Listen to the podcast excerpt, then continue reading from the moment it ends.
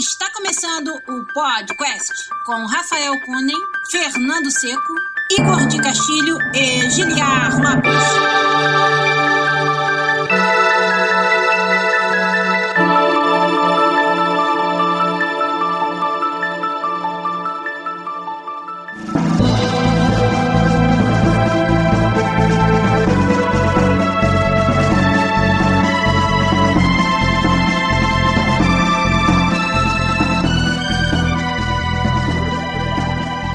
Podcast na área, galera! Estamos de volta mais uma vez nesse, que é o único podcast onde você conversa em português com profissionais da indústria de games internacional. Eu sou Julian Lopes, produtor de games da FIFA, aqui da Electronic Arts em Vancouver, no Canadá. E do meu lado aqui, já cheio dos, dos mequetrefe aí, dos golpes de karatê, meu amigo programador na EA Motive em Vancouver, Fernando Seco. E aí, Fernando? E aí, bom dia, bom dia, senhor rapper Kung Fu Master Panda. é isso aí, rapaz. E com a gente também, lá no outro canto, ele, meu amigo, game designer do time FIFA, aqui na EA Sports em Vancouver, Rafael Kunen. E aí, Rafa? Beleza? Beleza, cara. Estamos aqui direto já do nosso canal no YouTube, youtube.com.br podcastbr, fazendo transmissão do podcast 258 ao vivo com a maior galera, hein? O Rafael Santos já tá lá, o Diego Barbosa, o Josué VM, o Gregório Gato, nosso ex-colega da EA, traíra que saiu da EA, não, mentira, a gente gosta dele. o Gerson Eduardo Meiji de Souza, Rafael Cone Fernando Seco e eu lá com a conta do podcast conversando no chat também, Lucas Kevin, o Adriano P. Paula, que foi o primeirão, e mais uma galera com certeza que tá lá conversando com a gente, ajudando a fazer o episódio 258 aqui. Cara, dia lindo em Vancouver, o verão tá demais aqui e a gente quer bater um papo sobre games e depois ir assistir umas lutinhas aí no Evo que tá rolando, ou ir pra rua, no caso do, do Seco que pega sol, né? oh, me senti especial. É, a gente aqui. tava especulando, Rafa Cone. Rafa Cone, semana passada, teve a visita do- dos seus sogros e a gente tava especulando. Pegou sol pra impressionar os sogros ou não? Ana, que a minha noiva é mais branca que eu, ela pega menos sol do que eu ainda. Então tá, então estou acostumado já. Então tá bom, vamos começar o podcast 258 com a ajuda do pessoal do chat aí no YouTube, pra vocês também que ouvem a versão podcast do programa. Vamos lá.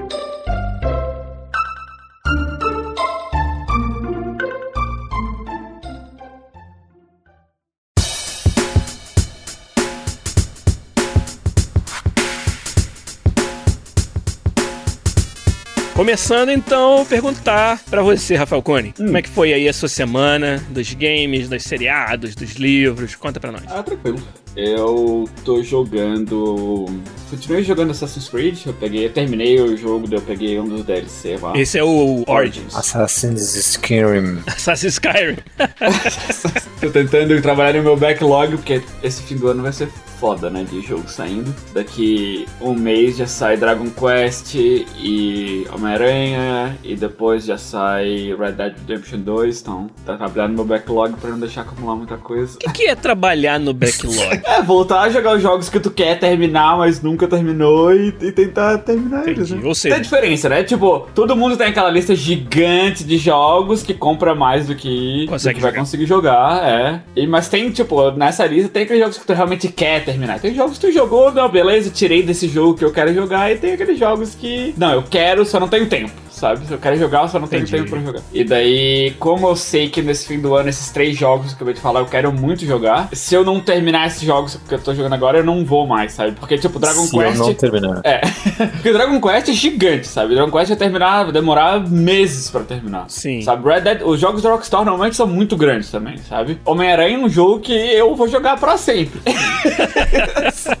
Se for tão bom quando eu tô achando que é, eu vou jogar pra sempre. Então, É tipo, o apocalipse dos jogos pro Rafa. Ele tem que jogar tudo até sair o, o, o Spider-Man. Ô, Rafa, o seu gato tá fazendo um cameo aí atrás de você, cara. Deixa eu até tirar o teu bonequinho da frente pra gente ver. Ele tá num buraco lá. Genial, genial. Já botei seu bonequinho pro outro lado aqui pra gente poder ver o teu gato ali.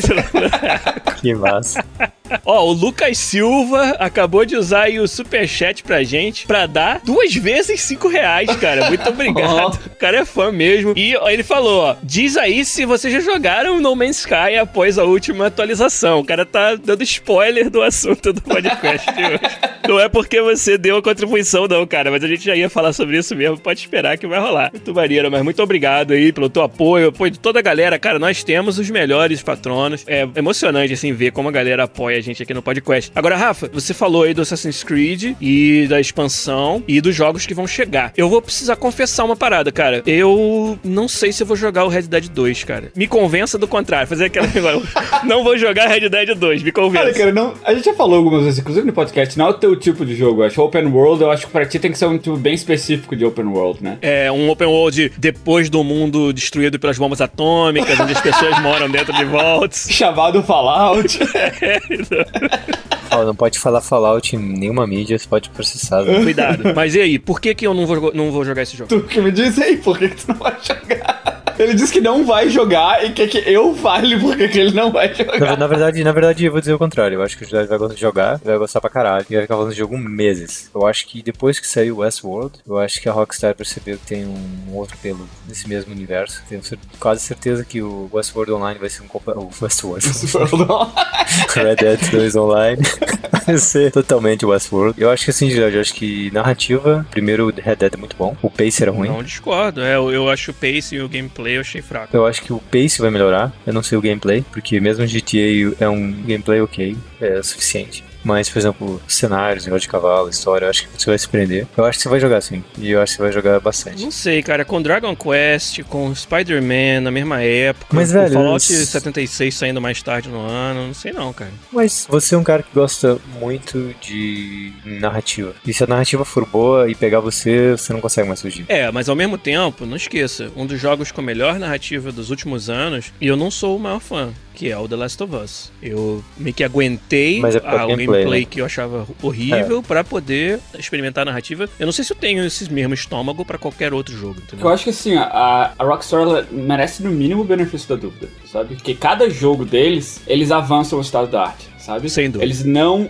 lançam um jogo pra, só pra cash cow, sabe? Pra usar a IP pra, pra ganhar dinheiro de graça, sabe? É eles estão fazendo esse jogo faz anos, sabe? Eles estão. Décadas, né? Quer dizer? É, sei lá, quando- saiu o primeiro, sabe? E eles estão. Não, não tem pressa, porque eles não precisam disso, né? A gente já falou disso de algumas das publishers que não, não precisam ter pressa pra lançar. Eles estão bastante confiantes no produto, sabe? E sem contar as coisas que, tipo, é, é, é fora, que sempre impressionam, sabe? Por mais que eles falem, a Rockstar não é das empresas que vai pra E3, que lança milhões de trailers e não sei o que, lança publi campanha publicitária gigante. Eles não fazem isso porque eles confiam no próprio Taka. Eles sempre entregam, sabe? Sempre é, Quase a- sempre. avança o estado, avança o estado da arte, sabe? Qual é o, o próximo jogo open world que vai ser o que todo mundo vai querer ser, sabe? É o último jogo da Rockstar. É, é sempre assim, sabe? E por isso, cara, eu tô, eu vou dar no mínimo benefício da dúvida, sabe? Eu tô empolgado porque gostei pra caralho do primeiro, então eu vou, eu tô empolgado pra esse, mas o fato de estar ali, ó, Dragon Quest, Homem-Aranha, o Tomb Raider novo que parece estar animal também, na mesma Tá com época. uma cara muito boa. Sabe? E Red Dead, cara, esse fim de ano vai ser. Só esses, esses jogos que a gente tá falando vão ser. Mais God of War, é tudo concorrente a jogo do ano. Mais? Fallout 76, não sei se concorrente é jogo do ano, mas é um jogo que a gente vai querer experimentar. Sim, eu, com pelo menos, certeza. Ô, Seco, o, o Rafa falou essa semana pra mim, na estimativa dele, os jogos que vão estar por aí nos top 5 da gente serão o God of War e provavelmente esses jogos que vão sair ainda. O Red Dead 2, o Spider-Man e, quem sabe aí, o Dragon Quest. Não sei se na lista de todos. Tem algum outro jogo que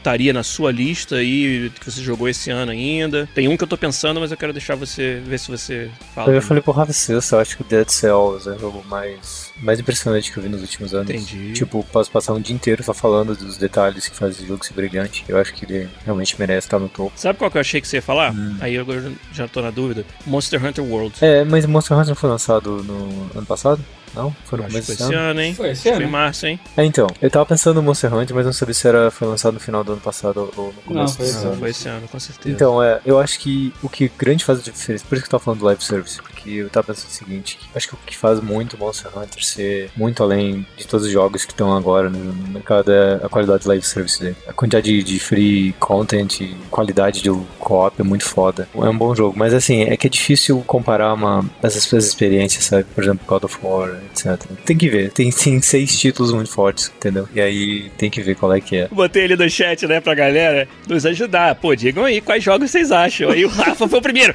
Spider-Man. o Rafa não é o Hype Man. O Rafa é o Hype Man. Tan, tan. Cara, hype mas man. esse Homem-Aranha tá com a cara muito boa, cara. Eles estão fazendo preview, né? Eles deixam os caras jogar o, jogo, o build final do jogo. Claro que tem embargo do que, que eles podem falar, né? Pra não dar spoiler e tal, assim. Mas deixaram o pessoal da imprensa jogar, vários outlets da imprensa, pra dar um preview, assim, falar do que, que eles acharam do jogo, do que, que eles jogaram nessa uma hora, duas horas. E tá todo mundo falando muito bem, assim, cara. E, tipo, nunca um jogo de do Homem-Aranha, ou talvez até de super-heróis, sabe? Teve esse hype pra sair. É... Os Batman foi meio sneak, o Batman assim. foi depois. É, é o Batman foi meio sneak, assim, chegou, meu Deus, é animal, sabe? Porque daí o próximo Batman, ó, oh, é um Batman 2, sabe? Mas o jogo do Homem-Aranha nunca teve esse hype. Sempre, ah, é o, jogo, o próximo jogo de super-herói do Homem-Aranha vai sair. Então nunca teve esse, esse, hype todo. É claro que tem motivo pra isso, né? Um é uh, estúdio novo e é Insomniac, que não é um estúdio B da, da Activision. Não é Treyarch. Desculpa aí, Treyarch. o primeiro jogo que não é publicado pela Activision e é publicado por First Party, né? É exclusivo da Sony, sendo publicado pela Sony, com parceria direta da Marvel, Marvel Sim. Sony contribuindo diretamente no desenvolvimento do jogo. E o título do jogo é Marvel's Spider-Man. Esse é o título oficial do jogo. É Homem-Aranha da Marvel. E é claro que, tipo, a, o envolvimento que eles teve, né? Falando agora um pouco de, de envolvimento da equipe de desenvolvimento nas mídias sociais e tal, né? E eles falando sempre que, tipo, o que eles, eles vê nas comunidades, o que, que o pessoal quer um jogo do Homem-Aranha é o traversal, sabe? É se balançar pelos prédios e isso tem que ser perfeito, sabe? Isso tem que ser, tipo, o estado da arte de como isso é bem feito foi o Homem-Aranha 2, do PlayStation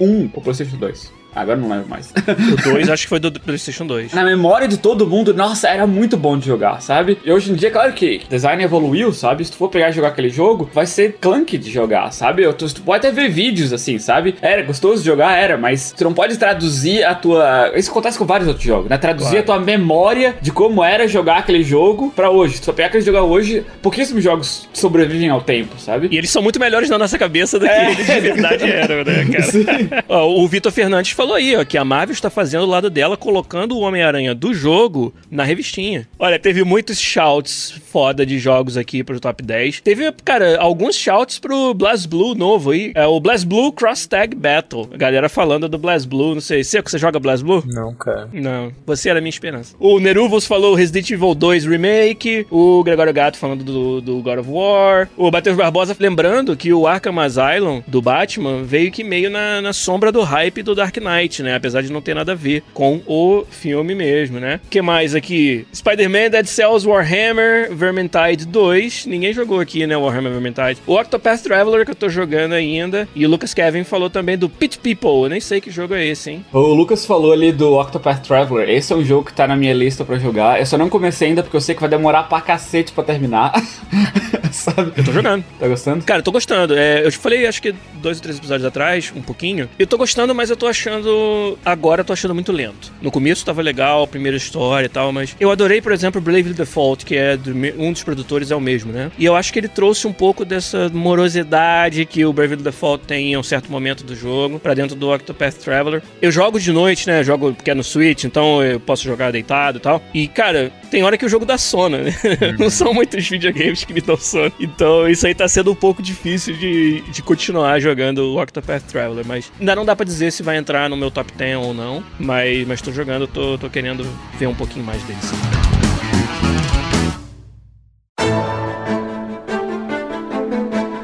Você, Fernando, você não teve oportunidade de dizer pra gente, né? O que, que você tem jogado, assistido, lido? Eu tenho, essa semana eu passei fazendo coisas mais aleatórias, assim. Eu fiquei vendo alguns vídeos da DDC Vault, alguns temas que eu queria ver. Legal. Tem um monte de coisa de graça e tal, e tava vendo. Ontem, pros gaúchos catarinenses, ontem fiz cuca. Se alguém sabe o que é cuca. Cuca é um prato, então, né? Um... É, é tipo um bolo doce. É tipo um pão, um bolo doce. É, fiz isso, tava treinando isso ontem. Peraí, um pão, bolo, doce, ok. É um pão, bolo, é um, é um dash ali, né? Pão, dash, bolo. Não é igual, não é igual biscoito que vocês chamam de outro nome, não, né? Quem, quem é você mesmo? que tu chama de outro nome? É, Não, pode dar. 66% do podcast chama de bolacha. Você tá errado. Tá? não sei o que, que 66% quer dizer alguma coisa. Lembre-se que 49% dos americanos votaram pro Trump. Ó, já, Rafa, compararam a gente com o Trump, tá vendo? Olha, É, mas não é todo dia que isso acontece, hein, cara? olha, olha o amigo que você tem, Rafa. Que isso. Pra ser justo, a maioria a concordar com uma coisa não significa que aquela coisa tá certa. Tá né? vendo? Tá vendo? Pra ser justo. Tá vendo? Olha o Mas biscoito no aí, caso ganhando. da bolacha. Ah, eu, eu comprei o Hollow Knight pro ah, Switch. Fazia tempo que eu não tinha nada jogando no Switch. Aí tava falando pro Rafa sexta. É interessante que depois de eu jogar o Dead Cells, algumas coisas ficam muito óbvias, assim, sabe? Tipo, alguns timers, alguns feedbacks podiam ser um pouquinho mais bem polidos, assim. E eu achei interessante que Hollow Knight é tipo um, é um Metroidvania a la Tim Burton com algumas características de Dark Souls, assim, né? Interessante que é um jogo esteticamente bonito e que é pra ser um meio dark, estilo limbo, assim, né? Mas não combina com o fato de ser um jogo de ação side-scroller. Eu, eu não sei, cara, tem alguma coisa que não. Eu não sei, eu acho que não dá emoção. Eu acho que a música é uma nuance de um jeito. É, é numa nuance, num tom só, que quando você tá matando alguma coisa, não, não dá tesão, assim, sabe? Parece que se você matar ou não matar, tanto faz. O mundo não, te, impo- não se importa contigo. E o que você tá fazendo, tipo, não, não te dá empowering, assim. Eu não achei que eu me sinto melhor depois de matar, sei lá, um bichão grande ou alguma coisa assim, sabe? Tipo, eu joguei o quê? Duas horas, assim. Pode ser que eu mude de, de opinião. E outra coisa que eu falei pro Rafa, que, que uma coisa que eu achei interessante, eu não sei se eu fiquei um pouquinho fatigado, mas eu tenho quase certeza que eu fiquei um pouco fatigado de Metroidvanias, assim, sabe? Eu acho que é um gênero fantástico, tem muito, muito, muito, muito, muito jogo parecido com esse. Eu acho que uma das coisas que eu tô falando pro Rafa que o Dead Cells sempre faz um, um pop pra mim nessa comparação é que ele meio que inovou pra mim na, na forma Metroidvania, que é você não precisa ficar voltando, indo voltando no level pra achar o que você quer. É sempre o jogo que vai pra frente, assim, sabe? Tudo que você Entendo. precisa resolver tá pra frente, E sabe? no Hollow Knight não é assim. Exato. entendi. E aí eu, eu falei pro Rafa que isso, depois que você se joga, compara, é bem interessante que num você acha que você tá perdendo tempo, que você não tá realmente ganhando nada no jogo, você só tá tentando revisitar alguma coisa por causa que é um estilo de, level, de game design, level design, enquanto no outro é tudo focado tipo na em accomplishments assim, você vai, você consegue fazer tal coisa, todos os seus objetivos são sempre pra frente, similar até ao, ao que o Rogue, é o Rogue Legacy faz. Sim. E isso, eu acho que esses dois jogos pra mim assim, tipo, deram bom assim no gênero surreal, assim, sabe? Que quando eu jogo esses jogos que são mais assim tradicionais desse estilo, acaba acaba ficando, na minha opinião, agora ficando super par, assim, sabe? Entendi, você acaba comparando com Dead Cells, entendo. É, não, não só isso, por exemplo, eu tava falando pro Rafa, um exemplo bem simples é, tem, você pode usar sua espada pra bater nas pontas pra você fazer rebounds, você pode ficar pulando, assim, né? Aham. E é um- uma coisa muito massa de fazer, um accomplishment muito bom. Só que o seu real, o reward é um ping, ping. Aí, tipo, é como se... Parte de presentation não te dá a recompensa que É, essa a parte sonora talvez fosse um pouquinho mais bem trabalhada. Mas não sei também, talvez seja o tom que eles querem dar, porque é um mundo muito macabro e muito down, do estilo limbo, talvez o, esse é o tom, Ah, que né? pena que você não tenha curtido, cara. Eu gostei bastante do Hollow Knight.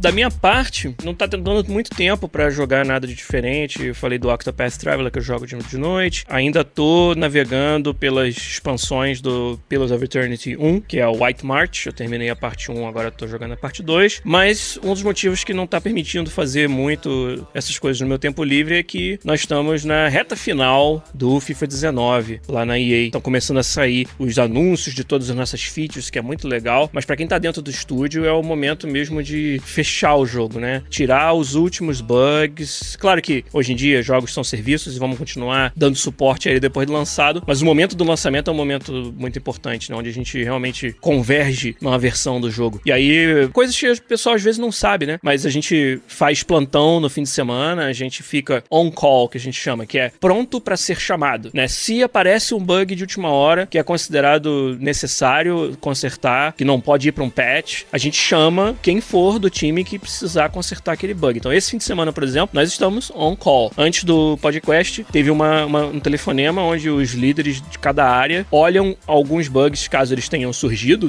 de ontem pra hoje, e tomam uma decisão. Algum deles é importante o suficiente pra gente chamar alguém no domingo pra consertar, ou a gente vai mandar pra um patch. né? E hoje teve essa reunião. Na minha área, por sorte nossa, não teve nenhum bug que vá precisar ninguém comparecer no domingo, mas é um processo interessante, um processo de muda o mindset, né? A gente vem, pré-produção, produção, colocando mais coisas no jogo, empolgado com as novas features e querendo fazer mais. E às vezes surgem ideias no meio do caminho ou coisas que não ficaram bem desenhadas que agora você quer modificar. E na produção você, cara, tem amplo né, espaço para isso, claro, dentro do planejamento e tal, mas você pode tentar colocar mais conteúdo e mais coisas dentro do jogo. E aí quando chega no Finally, aos poucos você vai mudando essa mentalidade. Você vai afunilando o trabalho e vai virando uma questão só de fechar, de realmente dar um wrap-up no projeto. É interessante de ver, é um momento diferente, assim. para quem é da parte criativa do jogo, é um momento desafiador, porque qualquer coisa que você queira consertar ou fazer tem que ser muito bem balanceada, né? O, o esforço versus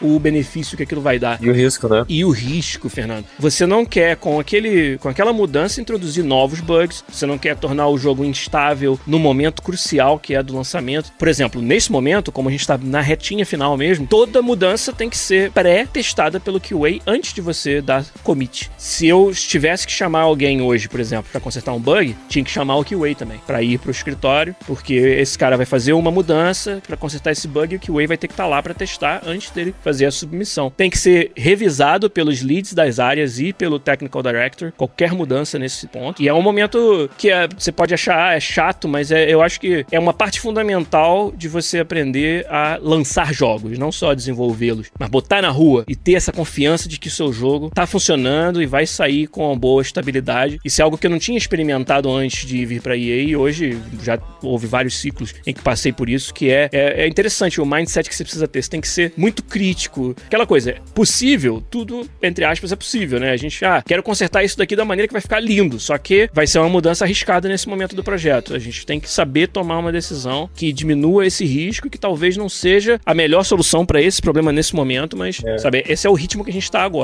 A hora de fazer a solução mais, mais elegante, mais, entendeu? Que vai dar mais trabalho e fazer mais mudanças, essa, essa hora já passou. Vou aproveitar só vou dar um exemplo. Assim. Ah, tem um probleminha aqui na, na interface onde a barra de progressão do jogador aparece errado. Ele vai e descobre que na parte de, de UI é só alguém esqueceu de fazer uma mudancinha assim, sabe, um estado. Então ele só precisa mudar, sei lá, duas, três linhas, bem safe, assim, tranquilo. Isso os caras vão dizer, não, isso é tranquilo, não, não vai ter side effect. E mesmo que tiver side effect vai ser mínimo, mas aí pode ter outro problema de alguém falar, não sei, a, sei lá, a cada 200 partidas a bola estoura. E aí a fix é mudar metade da física para arrumar um negócio, sabe? Ou mudar uma função muito fundamental, assim, que, que você não sabe exatamente a ramificação, porque ele é um software muito grande e o FIFA é quase tão grande, sei lá, quanto São Paulo, em questão de, de arquivo. Aí, se você não consegue em dois passos ver todas as ramificações dessa mudança, essa mudança não é aceitável. É, isso aí já é uma indicação de que ela é uma mudança arriscada. E outra, de fato, coisas que acontecem um em um milhão. Tudo bem que no, no mundo do FIFA, com a quantidade de jogos que é jogado todo dia, um em um milhão é bastante coisa. É. Mas. E outra, a gente tem hoje o luxo de poder fazer patches, né? Que antigamente na indústria não era o caso. Quando você tinha o jogo no cartucho e os consoles não conectavam online, como é que você ia fazer um patch? Não tinha como o jogo que você botou no cartucho é o jogo definitivo. E hoje a gente ainda bem que a gente tem essa facilidade. O Neruvas no chat tá aqui, cara, querendo agitar pra gente contar fofoca, né?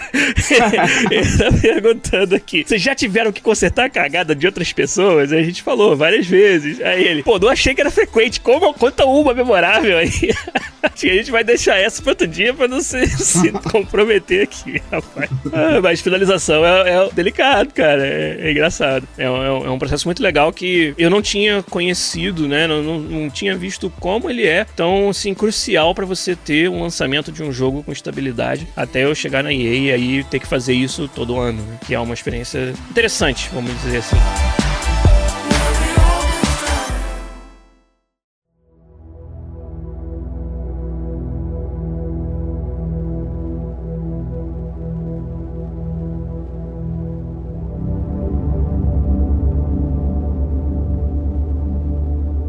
Vamos então continuar nossa conversa aqui. Um assunto que já foi cantada a bola lá em cima. Foi o Lucas Silva que falou pra gente. A gente já queria falar sobre esse assunto mesmo. Foi essa semana que saiu a nova atualização do No Man's Sky? Semana passada. Semana passada, algo assim, né? E muito recentemente, aí, finalzinho de julho, a gente teve uma, uma grande atualização, mais uma, de um número de atualizações que o jogo preferido da vida do Seco, No Man's Sky, recebeu. Céu sem homem. É, e o, o Rafa com certeza teve a oportunidade de jogar, que eu sei Não sei se o Seco experimentou, mas a gente queria falar um pouco sobre. Né, mais uma vez, tô, acho que o No Man's Sky traz várias lições pra gente sobre processo de desenvolvimento, sobre marketing, sobre hype, e a gente volta falando dele sempre aqui, assim, acho que é mais uma vez relevante fazer isso. Então, Rafa, queria que você contasse primeiro pra gente a sua experiência com essa nova atualização do No Man's Sky. Fala aí. Então, eu joguei quando saiu, a gente, que a gente até falou aqui no podcast, né? E Verdade. eu fiquei um tempão, assim, eu vi que saiu expansão isso, expansão daquilo, mas, sabe, eu não, não sei se era suficiente pra voltar. Daí, uma- algumas semanas atrás, teve um sale na PSN que tava no Man's Sky por, tipo, sei lá, 10 dólares, eu acho. Bom, eu, eu- eles, como eles estão sempre fazendo essas expansões, eu vou comprar, né? Que quem sabe no futuro o jogo fica algo legal, né? Sim. Eu comprei, deixei lá comprado, nem instalei na época que eu comprei. Daí saiu essa nova expansão, todo mundo falou, pô, agora sim, agora é o jogo de verdade. Daí eu, pô, vou instalar e vou jogar então, né? Ver qual é, já tenho ali o jogo mesmo. Comprei. E eu comprei, voltei desde o início, né? Não quis continuar no meu save, porque eu nem sabia o que que tá fazendo. Daí voltei desde o início, assim. E de cara, assim, tem coisas diferentes, já sabe? O, o próprio onboarding do jogo, como eles te, te introduzem certas features, tal, o que tu tem que fazer. Tem coisas que, como eu não joguei tanto, assim, quando saiu, tem coisas que eu não sei se tava lá já ou não, sabe? Eu tive que ir ler Ah, o que que entendi. tem de novo no patch lá eu Você não sabe, por exemplo, o que, que veio dessa atualização versus outras atualizações que aconteceram no É, meio. é, depois que eu fui ler o release notes lá, que eu fui ver o que, que, que tinha de novo, assim, né? Mas o jogo tá, tá legal, cara. Eu joguei um fim de semana passado, eu joguei algumas horas, e, e quando eu- sempre que eu sentava pra jogar, assim, era difícil jogar só um pouquinho. É, sabe? claro. Porque o jogo vai te dando objetivos, ele tem uma história mesmo que tu vai seguindo, mas chega um momento que ele praticamente te pergunta assim: tu quer continuar jogando essa história ou tu quer só explorar a galáxia? E como eu gosto de estrutura, assim, eu ah, vou jogar a história, ver o que, que a história tem, sabe? O que a história faz, ela te dá uma sequência de missões, assim. Tu fazer coisas que tu teria que fazer normalmente no jogo. E, e tu sempre vai achando mais coisa pra fazer, sabe? Mais coisa. Pô, agora eu quero melhorar essa minha arma. Agora eu quero ter combustível pra poder mandar minha frigata pra fazer essas outras missões secundárias. Sabe? Sempre tem alguma coisinha a mais que eu ia fazer. Ah, agora tem que. Como eu já tô indo nesse planeta mesmo, vou fazer essa outra coisa aqui. Como eu tenho essa outra missão de, sabe? E sempre vai te dando mais coisas pra ah, só mais uma coisinha, só mais uma coisinha. E quando tu vê, tu passou 4 horas, horas. sabe? Então é bastante coisa pra fazer, assim, sabe? Tem alguns sistemas de jogo que eu acho que eles.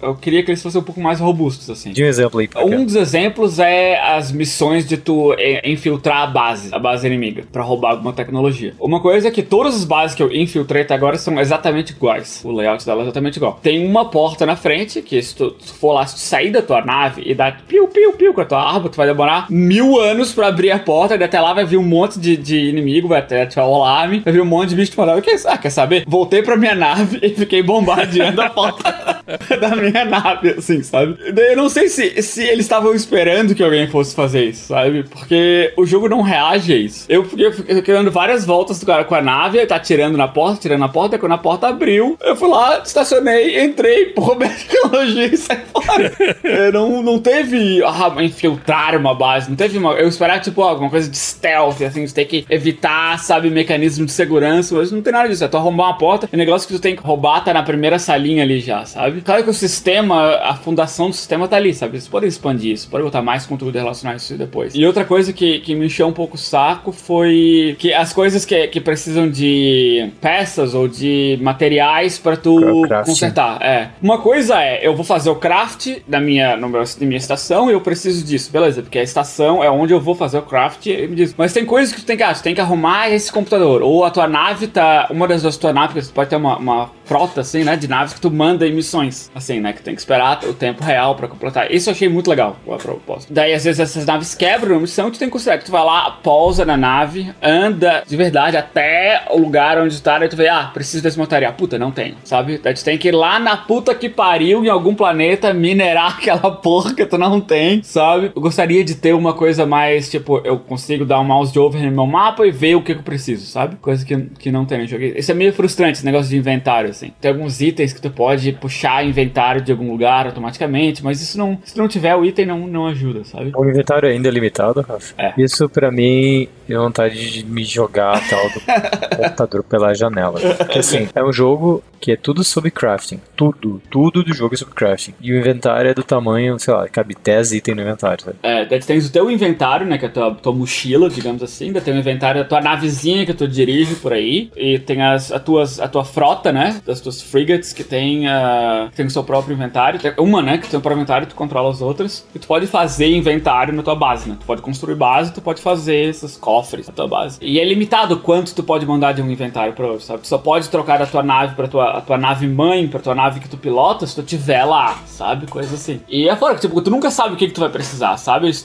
porque o jogo Ah, não. não, Rafa, o jogo não, não, não te é incentiva seu, seu a tu carregar ignorante. tudo, porque é limitado, como o Seco falou, sabe? A, a tua mochila, sei lá, 10 slots, sabe? O jogo não te incentiva a tu carregar tudo, mas tu pode precisar de qualquer coisa a qualquer momento, sabe? Isso é muito chato, sabe? Nesse sentido. Eu achei muito frustrante. É, isso. isso, é a parte do jogo que é frustrante. Mas, tipo, de resto, assim, a, a parte de exploração, sabe? Descobrimento, tu entra num, num planeta novo, o que que tem lá, sabe? As peças diferentes de animais, sabe? Eu, eu consegui um equipamento que tu ganha bem mais dinheiro, tá? 600% a mais de dinheiro Caralho. pra cada descoberta. Cada descoberta que tu faz. Porque quando tu, tu dá scan, o scan é igual ao do Metroid Prime, sabe? Tu dá scanzinho no negócio e diz as propriedades dele. Então tem um scan desse e quando tu faz scan de alguma coisa que não existe ainda, tu ganha dinheiro. Desse, esse upgrade eu peguei, tu ganha, sei lá, 600% a mais dinheiro. Então é é legal isso, sabe? Pousa no planeta, ah, vou procurar os seres vivos que tem aqui, sabe? Tu começa a escanear tudo assim, ganhando dinheiro. E isso é legal, assim, descobrir as coisas novas de cada planeta e tal. É, mas a parte de, de reparar e de crafting, ela dá nos nervos, assim. Eu tô quase desistindo de fazer isso, sabe? E focar só é planet hopping, assim, ir de planeta em planeta. Foi, foi exatamente isso a primeira vez que eu joguei. Minha sensação é a mesma. Ser obrigado a consertar sua nave no primeiro planeta pra poder sair e começar a explorar. Quando eu acabou aquilo, eu pensei assim: se continuar nesse mesmo ritmo, eu não quero mais mexer em nada de crafting. E aí eu gastei muito tempo explorando. E aí tem umas coisas em alguns planetas, você encontra animais exóticos. Se você vê todos eles, você tem achievements. Assim, é um puzzle bem interessante se achar meio que entender o padrão deles. É, uma, é bem interessante a brincadeira. Mas aí pra mim, eu não sei se isso continua, melhorou, Rafa, mas o meu grande problema era com. É conteúdo procedural. Muito, muito, muito repetitivo. E o sistema de crafting na minha opinião, é unbearable, assim, sabe? É inaceitável. Eu entendo o que eles quiseram fazer, mas é chato, cara. Não é divertido, sabe? Tipo, o jogo, na minha opinião, tem que ser divertido antes de ser realista, sabe? Porque é porra de um jogo, sabe? Não quero gastar meu dia inteiro só mexendo caixa, sabe? Não quero trabalhar pra Coors Light levantando caixa pra poder jogar um jogo, sabe? E isso pra mim foi insuportável. Mas viajar de planeta pra planeta era, era sensacional. Uhum. Toda vez que você entra num planeta novo era fantástico. Mas acaba que também cansa, né? Porque depois que você viajou muito pra outro lugar, você meio que tem que se dar os objetivos aí. né? E acabei perdendo interesse por causa disso, sabe? Você acha que esse loop é mais bem resolvido ou você acha que simplesmente eles adicionaram as features que eles prometeram e faltavam ao redor dessas coisas que continuam sendo chatas? Cara, é resolvido de algumas formas, né? Tem um, equipamento que tu bota na tua nave que te permite transportar equipamentos da tua nave mãe pra onde tu estiver. Isso ajuda. Então tu pode manter um inventário na tua nave mãe pra fazer esse tipo de transferência. Na tua base, tu pode criar esses cofres e manter a matéria-prima de construção lá, sabe? Então isso fica menos chato, assim, de tu ter que construir coisas, sabe?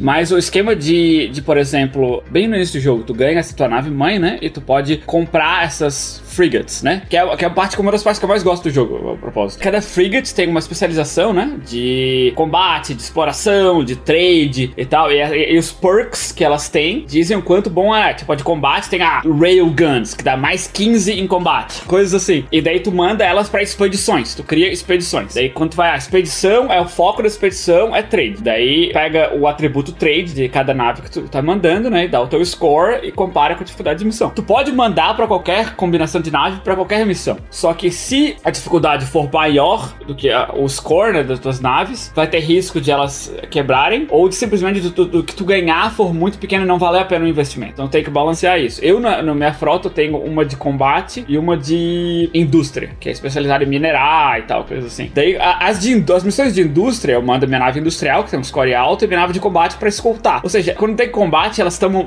menos dano. Mas mesmo assim, a parte de quando ela vo- volta com dano, tu não pode mandar até tu reparar, né? E tu tem que ir lá pessoalmente consertar. Tu, Nossa. o cara que é o comandante da Aham. frota, sabe? Tu tem que ir lá pessoalmente consertar. Porque por algum motivo os drones de reparo não conseguem consertar. Ah, é uma boa. É uma Aí tu boa. vai lá, é, e ele não te diz o que que é, o que que tá faltando. Daí tu tem que ir lá, pegar da tua nave mãe, que é onde tu manda, né? Onde é o comando central das tuas- suas expedições. Vai da tua nave mãe, pega a tua nave, decola da tua nave mãe, acha a tua nave que tá precisando de reparo, vai até lá, pousa. Daí quando tu pousa, ele te diz as partes da nave que tá destruída. Aí tu anda, tu até lá, Oh. ativa. Ah, agora tu precisa de 25 ouro. Ah, tu só tem 23? Que pena. Caralho. Volta andando até a nave, decola. droga. Ouro ainda é bom porque o ouro tem nos asteroides ao redor. Então tu só vai um pouquinho, atira nos asteroides, pega o ouro e volta. Porque quando é Platinum, por exemplo, que só tem em alguns planetas, sabe lá quais, sabe? Gente tem que escanear o planeta, ver e é pousar até o planeta e andar e achar o Platinum. E daí, por exemplo, diz que precisa de cobre. Cobre só tem nos planetas, não tem nos asteroides. E só tem nos lugares que tu tem que ir até um lugar específico e minerar, assim, usar equipamento de mineração. Quando tu pousa no planeta, tu pode usar o teu scan e ele vai te dizer lugares onde tem itens mineráveis. Não te diz cobre, platina, não te diz itens mineráveis. Tu tem que ir andando até lá e ver que é. Andando. É, tu pode ir de nave, mas o problema de nave no planeta é que aquela nave, toda vez que ela decola que não seja de um ponto de decolagem, ela gasta thruster fuel, que é combustível de decolagem. E toda vez que tu faz isso, tu tem que tu gasta esse combustível, coisa que tu tem que minerar. Parece um upkeep absurdo só pra você manter aquele É. pedacinho do jogo que você gosta, sacou?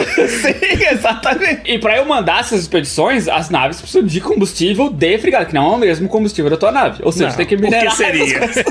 Cara, isso, isso, isso que me mata, velho. É muito chato isso. Eu gosto pra caralho desse negócio de expedições, porque quando tu volta, assim, ah, sua expedição terminou bem sucedida, daí volta, ah, massa, fala no terminal, ele te dá um log de tudo que a expedição fez, tá? Ah, diário estelar, dia tal. Daí te diz, ah, aconteceu, ó, encontramos essas pessoas, tá? Fizemos um trade com ele, o nosso profit foi tanto. Ah, chegamos numa base de mineração e tal, ajudamos eles a consertar o equipamento deles, em troca eles nos deram um, um pouco da- da- dos minerais que eles ganha tal. Ele te dá esse log, e é interessante, que é uma aventurinha que eles fizeram, assim, sabe? Vai te dizendo tudo que acontece e tudo que tu ganhou. E eu gosto disso, acho muito legal, sabe? Mas o up- o upkeep disso é, é desmoralizante, assim, sabe? De fazer. Eu não sei se, se tem um jeito de tu, talvez até tenha um jeito de tu construir uma base de mineração e vai te dando esses recursos passivamente, sabe? Então tu tem que construir mesmo essa base de mineração, depois que tu constrói, ele vai te dando esse, porque isso seria massa, sabe? Porque eu não preciso, eu sou o comandante das frotas, eu tenho que minerar pessoalmente os recursos. Essa é eu muito tenho que pessoalmente consertar os reparos do nave. Eu entendo que tu não começa com isso, mas o jogo deveria me deixar trabalhar pra conseguir fazer essa, essa pipeline de recursos, assim, sabe? Até onde eu sei isso não existe. Talvez exista e eu, eu sou muito noob e não descobri ainda, sabe? Talvez o grande problema, talvez, pelo que você está descrevendo pra mim, o grande problema pode ter sido que crafting e fixing de coisas é uma feature tão fundamental da engine que, apesar de todos que eles fizeram coisas, não tem como mudar isso sem mudar fundamentalmente como o fundamento do jogo funciona. Porque não, não tem explicação pra isso. Ou eles chegaram à conclusão que se você deixar um monte de coisa mais fácil, o jogo vai ficar. O game loop vai ficar muito simplificado. Vai ter ainda menos coisa pra fazer, vai chegar no fundo mais rápido. Exato. Eu acho que é justamente isso, sabe? Porque eles querem, o que eles querem que tu faça é pousar em cada planeta e ver, pô, que planeta legal, diferente do anterior. Eles querem que tu faça isso, que isso é a parte que é o diferencial desse jogo pra qualquer outro jogo, sabe? Eles querem que tu faça isso. Por que, que eu vou fazer isso? pô, escanear, escanear, pousar em planeta. Bem, é bem diferencial mesmo. Não, porque o conteúdo deles todo gerado proceduralmente, sabe? Então cada planeta vai ser diferente, vai ser uma coisa que ninguém viu, que tu foi a única pessoa do mundo que viu isso, sabe? Tem 5 bilhões, trilhões, sei lá, de planetas, sabe? A chance de tu pousar no mesmo de outra pessoa e ver aquela outra pessoa é muito pequena. Você não encontrou nenhum player até hoje. Não, mas eu vi conteúdo de que foi achado por outro jogador. Tinha um desenho de uma piroca. Aí você sabe que foi um outro jogador.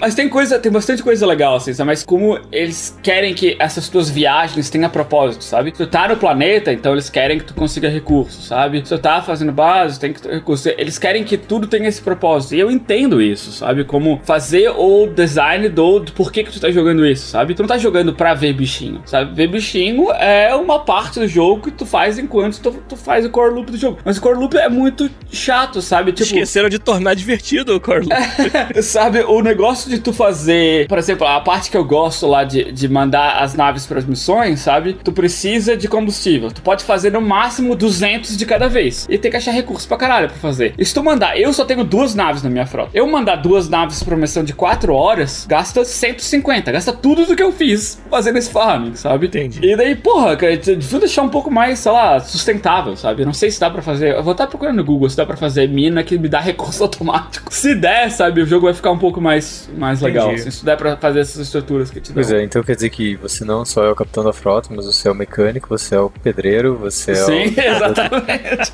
Sabe, tem uma parte do jogo que tu, na tua base tu tem que tu constrói lá computador que lida com build, mas só pra usar esse computador tu precisa contratar um cara que vai usar esse computador. Eu pô, legal, então talvez seja esse cara que faz o manage dessas coisas pra mim, sabe? Eu não preciso mais fazer. Não, ele não faz nada. Ele só me dá a missão, sabe? Ele só fala, ah, vai contratar esse outro cara. Vai, sabe? Eles não me ajuda a fazer porra nenhuma. Contratou um burocrata. Mas, cara, tipo, é uma coisa que eu não consigo entender, assim, como desenvolvedor de jogo e como jogador, assim, eu não consigo entender. Qual que é a parte divertida disso? Qual que é o apelo disso? Porque, assim, eu entendo, geração de conteúdo é genial, pousar em planeta, take off and landing é genial. A exploração, descobrir as coisas, olhar algum ponto, dizer eu quero ir lá e você conseguir ir lá é foda. O começo, quando você começa a escanear coisas, é bacana, mas logo cansa. Mas core loop é uma coisa repetitiva, chata, assim, sabe? Que, assim, é flawed, assim, sabe? Você pune o jogador por ele conseguir accomplish bem pequenininho, sabe? Qual que é o appeal disso em gameplay? Cara, eu não, eu não conheço nenhum jogo que tenha esse appeal, assim, Eu sabe? não sei se o que eles querem fazer é um Minecraft no espaço, sabe? Porque o propósito do jogo é fazer base mesmo, sabe? O propósito do jogo é aumentar a tua frota e tu fazer as bases grandes e pra isso tu precisa de recurso e, e- e é isso, sabe? Não pareceu pra mim que o propósito do jogo é chegar no final da história, Uhum. sabe? O propósito do jogo é muito mais fazer essas coisas periféricas, assim, sabe? Explorar o sistema de criação procedural de conteúdo que eles criaram e ficar dando desculpas pra você ter que fazer isso. É, e fazer isso no mundo de ficção científica, sabe? É O sonho de, pô, eu queria ter minha própria nave espacial e poder explorar o universo, sabe? É, o jogo é isso. É tu ter a tua nave, tu pode fazer upgrade, pode pegar nave nova, pode fazer isso. O jogo é isso, explorar outros planetas, ver criaturas novas, ver plantas diferentes, catalogar elas, fazer base nesse planeta. O, jo- o jogo é isso, sabe? O propósito do jogo é esse, não, não tem um propósito maior e que isso tu faz ao decorrer do caminho, sabe? Tem audiência pra isso. E essa parte do jogo, como eu falei, é interessante. Só o que eu preciso fazer pra fazer a manutenção disso não é muito interessante. Uma coisa que eu sempre pensando, será que o escopo do jogo não é muito grande para um estúdio pequeno? Ah, claramente. Se a gente começar a falar disso aí, realmente, eles almejaram um negócio absurdo. Eles acharam que procedural iria salvar o dia, que basta fazer conteúdo procedural que o resto se resolve sozinho e o, o jogo mesmo em si não tinha um design de algo que é divertido. E não tinha tempo de fazer, né? Entraram nesse hype, viraram os queridinhos da Sony na, na conferência. E eu, eu queria até levar a conversa pra esse lado, que é por que que ainda estão atualizando o No Man's Sky tanto? Você acha que a atualização é suficiente pra vender mais cópias do jogo, pra justificar isso? As pessoas estão voltando pra jogar No Man's Sky assim, sabe? Por que que ainda estão levando esse projeto à frente? O que vocês acham? Cara, vai no top selling do Steam. É o segundo top selling. Caralho, sério? Só tá abaixo de Monster Hunter World, que acabou de sair pro PC, saiu semana passada pro PC. Sim. Um, eles prometeram uma coisa e estão tentando entregar, então, pô. Isso é louvável, Parabéns, beleza. Uhum. parabéns, sabe? É, prometeram uma coisa, não era aquilo, sabe? O pessoal que gastou dinheiro, que tava esperando aquilo, agora estão entregando. Como é que seja, sei lá, três anos depois, estão entregando. Então, parabéns por esse esforço. É, e, pô, e tá valendo a pena, sabe? Financeiramente. Tudo bem que tá com 50% de desconto, tá 33 dólares, mas se tu for ver os reviews do Steam, ele tá como very positive no, no Sim, recent reviews, recente. né? E tá, tá vendendo pra cacete, tanto que tá em segundo lugar, sabe? Então, acho que tá- vale a pena pra eles, nesse sentido, fazer, é, não só pra manter a moral deles como um estúdio de desenvolvimento, porque imagina se eles abandonam o No Man's Sky e vão pro próximo jogo. Quem que ia dar moral pra eles? É, de fato. Sabe? Já era o estúdio, já era o estúdio, sabe? Faz outro, desbanda e faz outro. É. Então acho que isso é recuperar, talvez seja tenha obrigações contratuais. Talvez. Talvez, mas acho que é mais recuperar a re- a reputação, igual você tá falando. É, que a reputação deles é uma coisa que, sim, sabe? Eles, eles fazem, deixam o No Man's Sky num nível aceitável, sabe? Pô, esse jogo é legal, valeu a pena fazer, valeu a pena jogar e comprar. E daí, quem sabe, lancem outro. Ou continuam fazendo live service nesse jogo, não sei. Pra eles, como empresa, eu acho que eles devem ter visto, visto que valeu a pena. Eles são um estúdio pequeno, sabe? Eles saíram do, do spotlight, o que eles ganharam tempo, né? Pra poder trabalhar no que eles queriam fazer. Talvez com o apoio da Sony ou não sei, mas Eu acho que, assim, quando vocês, chegaram a ler alguns tweets ou, ou posts do pessoal da Halo, era muitos posts assim, tipo, vocês vão se surpreender com a quantidade de horas que a gente tá parando pra digerir isso que estão falando, pra repensar como a gente faz esse jogo, realmente esse jogo, certo? Então eu acho que pra eles, como estúdio indie, estúdio indie depende da comunidade mais do que Aham. do tamanho deles. Então acho que realmente eles quiseram fazer de tudo pra, pra provar que eles entregariam o produto que foi prometido. Pra realmente salvar a reputação deles com a comunidade, né? Exato. É. O Neruvos falou uma parada fantástica aqui, hein? Uma coisa que podia salvar esse jogo é abrir pra mods. Claro que isso não é uma coisa que você simplesmente faz assim, né? não, eu até acho que ele entende isso, mas poderia ter sido uma, uma direção que eles poderiam ter levado pra tentar resgatar, porque parece muito um sandboxzão, né? Cara, sandbox é, é super legal pra você, um super ambiente pra você ter comunidade contribuindo com mods. Teria sido muito interessante mesmo, hein? Sobre as vendas, eu sempre sou curioso com uma coisa. assim. Se, se a, a mídia é produto do, que tem mais gente jogando ou vice-versa. É o problema do ovo da galinha, assim.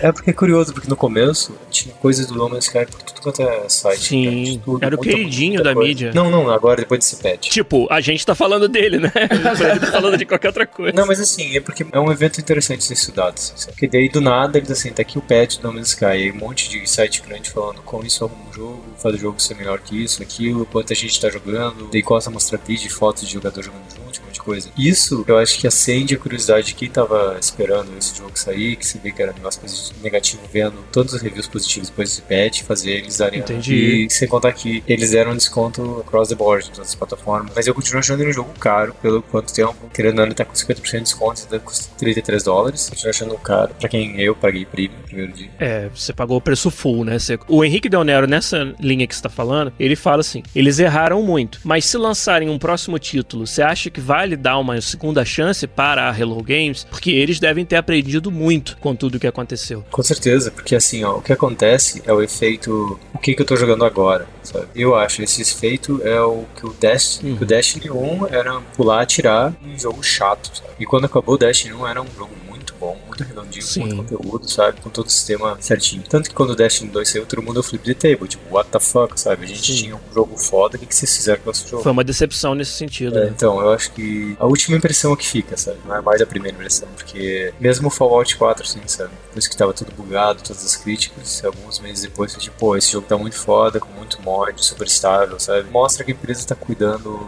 ela entendeu os problemas, tá live service cuidando dos jogadores, assim, sabe? Isso vai ser cada vez mais frequente, eu acho, sabe? Claro. A gente já falou aqui, mas acho que vale a pena. É, é um, um exemplo interessante que terminar um jogo é difícil, sabe? Teve uma 10 anos atrás, eu acho, quando eu entrevistei pra EA a primeira vez, sabe? Eu fui numa entrevista falando com, com um cara que me entrevistou hoje, ele é chefe do meu chefe na EA. É, eu até relembrei disso outro dia. Na- durante a entrevista a gente tava falando sobre a dificuldade de lançar o jogo, ele me falou uma coisa que eu lembro até hoje. Eu lembro onde eu tava sentado, sabe? Eu lembro que ele tava de pé na minha frente, rolando de tanto que marcou. Um jogo, tu não termina. O jogo tu lança, sabe? Não se termina o jogo. Não tem como te. Não existe o fato de, pô, agora o jogo tá perfeito, exatamente como eu queria, tudo certinho. Agora pode lançar. Isso não existe na indústria, sabe? Existe o, o quanto tu acha agora o jogo tá bom o suficiente pra ser lançado. Agora existe o que os bugs são. Tem pouco bug ou quase pouquíssimos bugs, mas as features que a gente se comprometeu em lançar, não necessariamente as features, as features que a gente queria, se a gente tivesse recurso infinito, sabe? Mas algum momento você vai ter que decidir lançar. E alguns jogos têm, têm pressões diferentes com relação a isso, sabe? Alguns jogos eles precisam lançar porque precisa sair determinada data, outros precisa ah, obrigação contratual, oportunidade de O mercado, ano fiscal, ano vai, ter, vai fechar. Exa-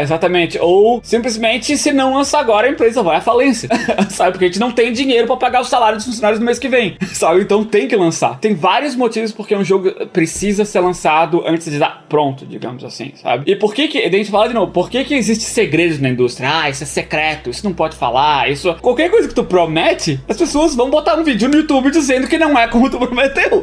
Claro. sabe? Por que quando tu fala uma feature tal, o jogo vai ter isso, o jogo vai ser assim, o jogo vai ser. Esse vai ser o nome do jogo, isso vai... Qualquer coisa que tu fale, sabe, tu vai ter que lançar depois, senão tu vai ser processado. Senão alguém vai te botar na justiça, senão alguém vai fazer vídeos no YouTube, alguém, tipo, centenas de pessoas vão, vão falar mal do jogo no Reddit porque não era exatamente como foi prometido. Cara, se, se o jogo visualmente se parece um pouquinho diferente, vai ter trocentos vídeos falando de ah, downgrade, downgrade, olha como o jogo tá feio, sabe? Por isso que existe esses, é, é isso, sabe? De tu, um erro que, claro, que a Hello Games cometeu foi prometer antes de saber se eles podiam entregar, sabe? Tudo que eles poderiam falar que o jogo vai ser assim, o jogo vai ser assado. A visão de como entregar isso era ótima, era excelente, tanto que ressonou quanto com o público, que era o que eles queriam. Mas é, entregar aquilo, sabe? Tu não sabe o problema que tu vai ter para entregar aquilo mês que vem. Agora tu tá antecipando, ah, nossa visão vai chegar lá e a gente estimou que isso vai demorar um ano para ser feito, daqui a um ano e meio a gente lança, perfeito. Pode, pode anunciar, sabe? Não se faz isso, sabe? Ninguém é o faz isso. Você vai anunciar daqui um ano e meio.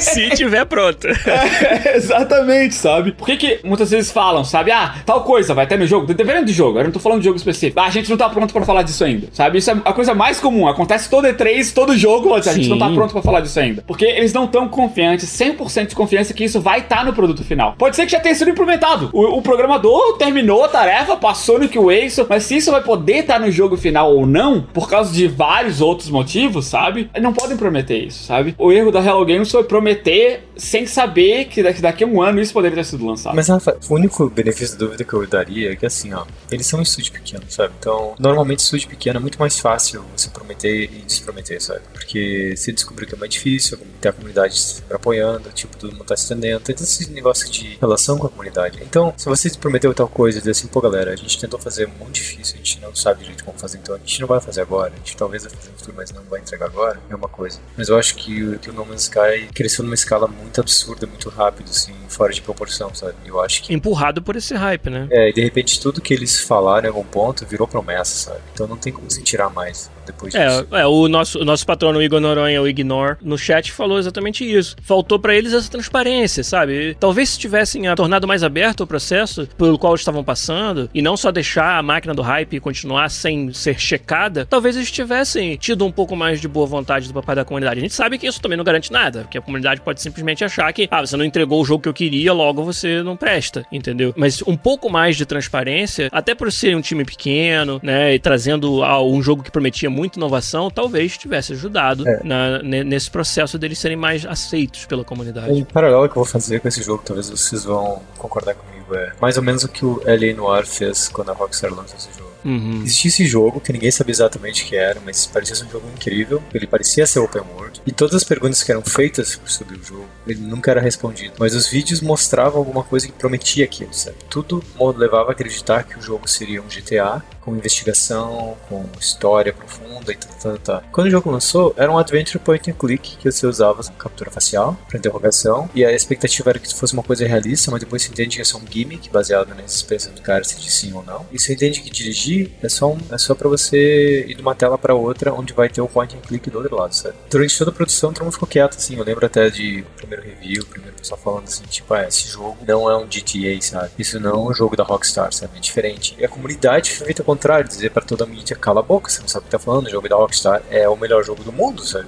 e teve todo esse backlash da comunidade protegendo a Rockstar naquela época. E assim, o estúdio nunca falou o que, que era o jogo, simplesmente a, a, a mídia... Fez essa ideia. Exato, e os jogadores criaram essa ideia, sabe? E eu acho que naquele momento, a melhor coisa que eles fizeram foi ficar quieto. Hum. Se você falar qualquer coisa, você vai primeiro gerar conflito entre a comunidade, logo tem gente que provavelmente vai diminuir a quantidade de vendas, com certeza. Mas segundo, vai gerar mais questões sobre o seu produto do que vai responder qualquer coisa. Aí você vai ter que começar a explicar feature por feature, tentar explicar o que é o jogo. Isso vai, acho que vai ser muito mais difícil do que deixar o pessoal chegar à conclusão que é o seu jogo e depois que eles jogarem decidir se gostam ou não. Porque eu acho que jogador tem. O jogo ele ser na cabeça é uma coisa que jamais vai ser possível de implementar. Então não importa o que você vai fazer, eu acho que sempre você vai desagradar alguém. Mas é o papel do desenvolvedor gerenciar essa expectativa da melhor forma uhum. que ele consegue, não que sempre consiga. O Henrique Leonardo falou um ponto interessante, Cyberpunk 2077. O hype hype disso tá chegando, tá virando fora do controle, né? Verdade. Porque todo mundo já sabia que o jogo tava sendo feito, esperando um anúncio e tal, né?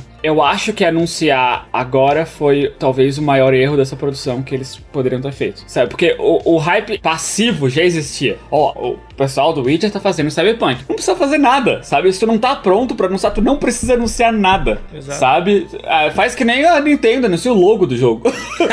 é.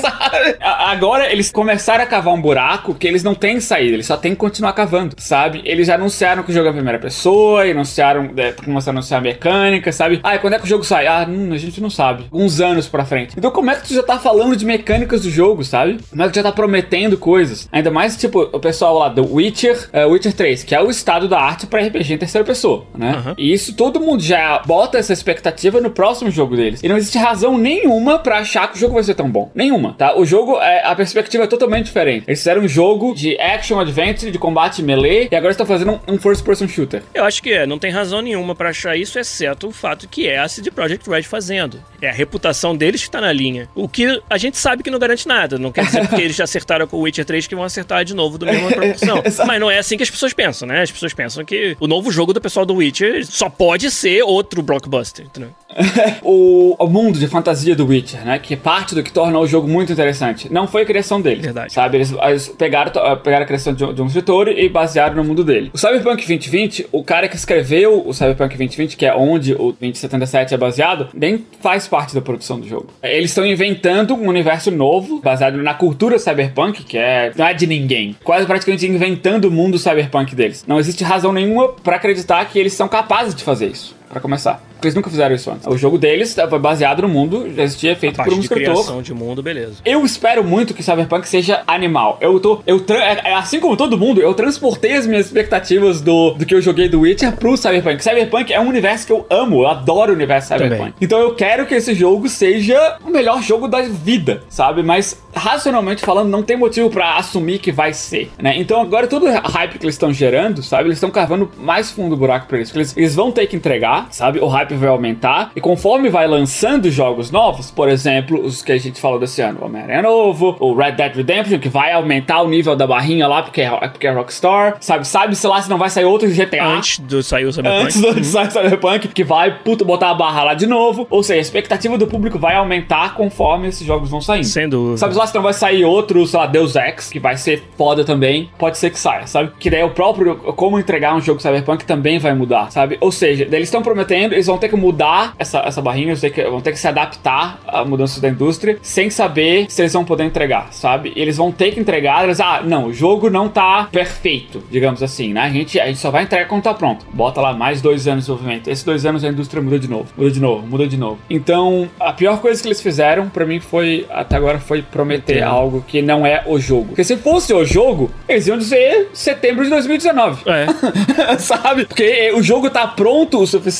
para eles poderem ter uma data. O nível de promessa que eles fizeram, sabe? Não vai ter benefício para eles, sabe? Entendi. Porque o hype que eles estão gerando, daqui a um ano não existe mais. Porque vai sair 10 outros jogos com hype maior ainda. Eles vão ter que continuar alimentando esse hype e só se afundando mais. É, não adianta você gerar hype tão antes do seu lançamento assim, porque não vai se traduzir em vendas, não vai se traduzir em, em comentário na época que interessa, que é a hora que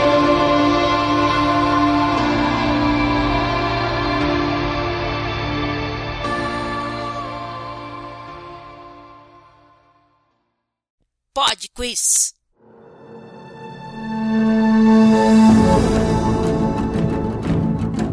Pod Quiz Musical chega aí de novo, mais uma edição do podcast pra vocês. Lembrando que é feature exclusiva de quem ouve a versão editada do podcast através do nosso feed do podcast. No podcast.com.br você encontra lá o link pra assinar o feed e colocar no seu distribuidor de podcasts favoritos ou procura a gente aí no iTunes, no Google Play ou onde será que for que você ouve os seus podcasts. Zabuzeta vai tocar pra gente, por favor, a música que ficou aí duas semanas esse mesmo jogo nas paradas de sucessos do Pod Quiz Musical pra galera adivinhar. Manda aí.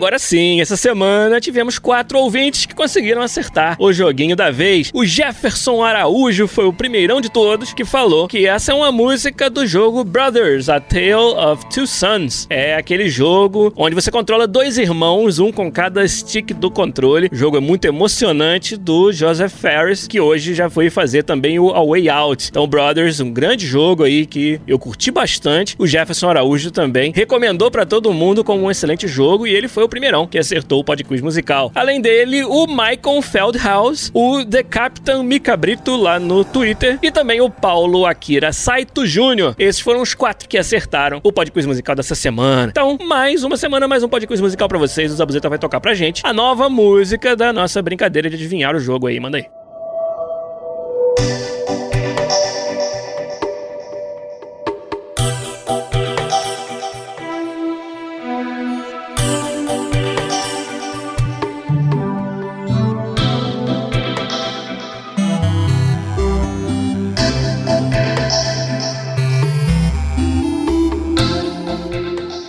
Acha que sabe de que jogo essa musiquinha é só mandar aí um tweet no arroba podcastbr ou ainda deixar um comentário lá no podcast.com.br no episódio 258.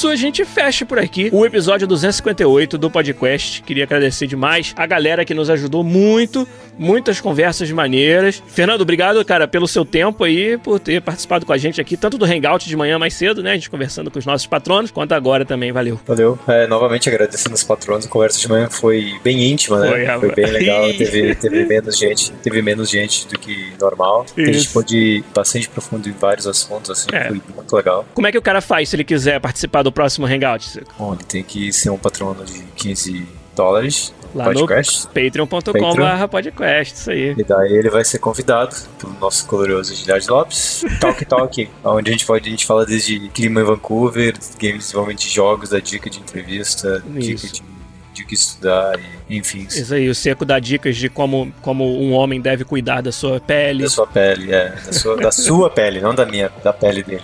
Acho que a coisa mais legais é que a, gente, é a maneira da gente também agradecer o pessoal que tá bancando a gente, assim, sabe? Isso aí, que tá tornando tudo isso aqui possível, isso mesmo. Você também, Rafael Kunen, obrigado, cara, por ter vindo aqui. Algumas das coisas que você falou, principalmente sobre por que tem segredos na indústria. Aquele pedaço ali, em particular, foi fantástico. Acho que foi, Porque foi, que sim. foi um abridor de olhos pra muita gente aí. Então, obrigado mais uma vez por você ter vindo aí conversar com a gente, valeu? Valeu. Então tá bom. Gente, um abraço pra vocês. Já agradeci quem nos ajudou a fazer o episódio 258. A gente volta semana que vem com mais um episódio do podcast pra vocês. Mas por hoje a gente fica por aqui. Um abraço e tchau.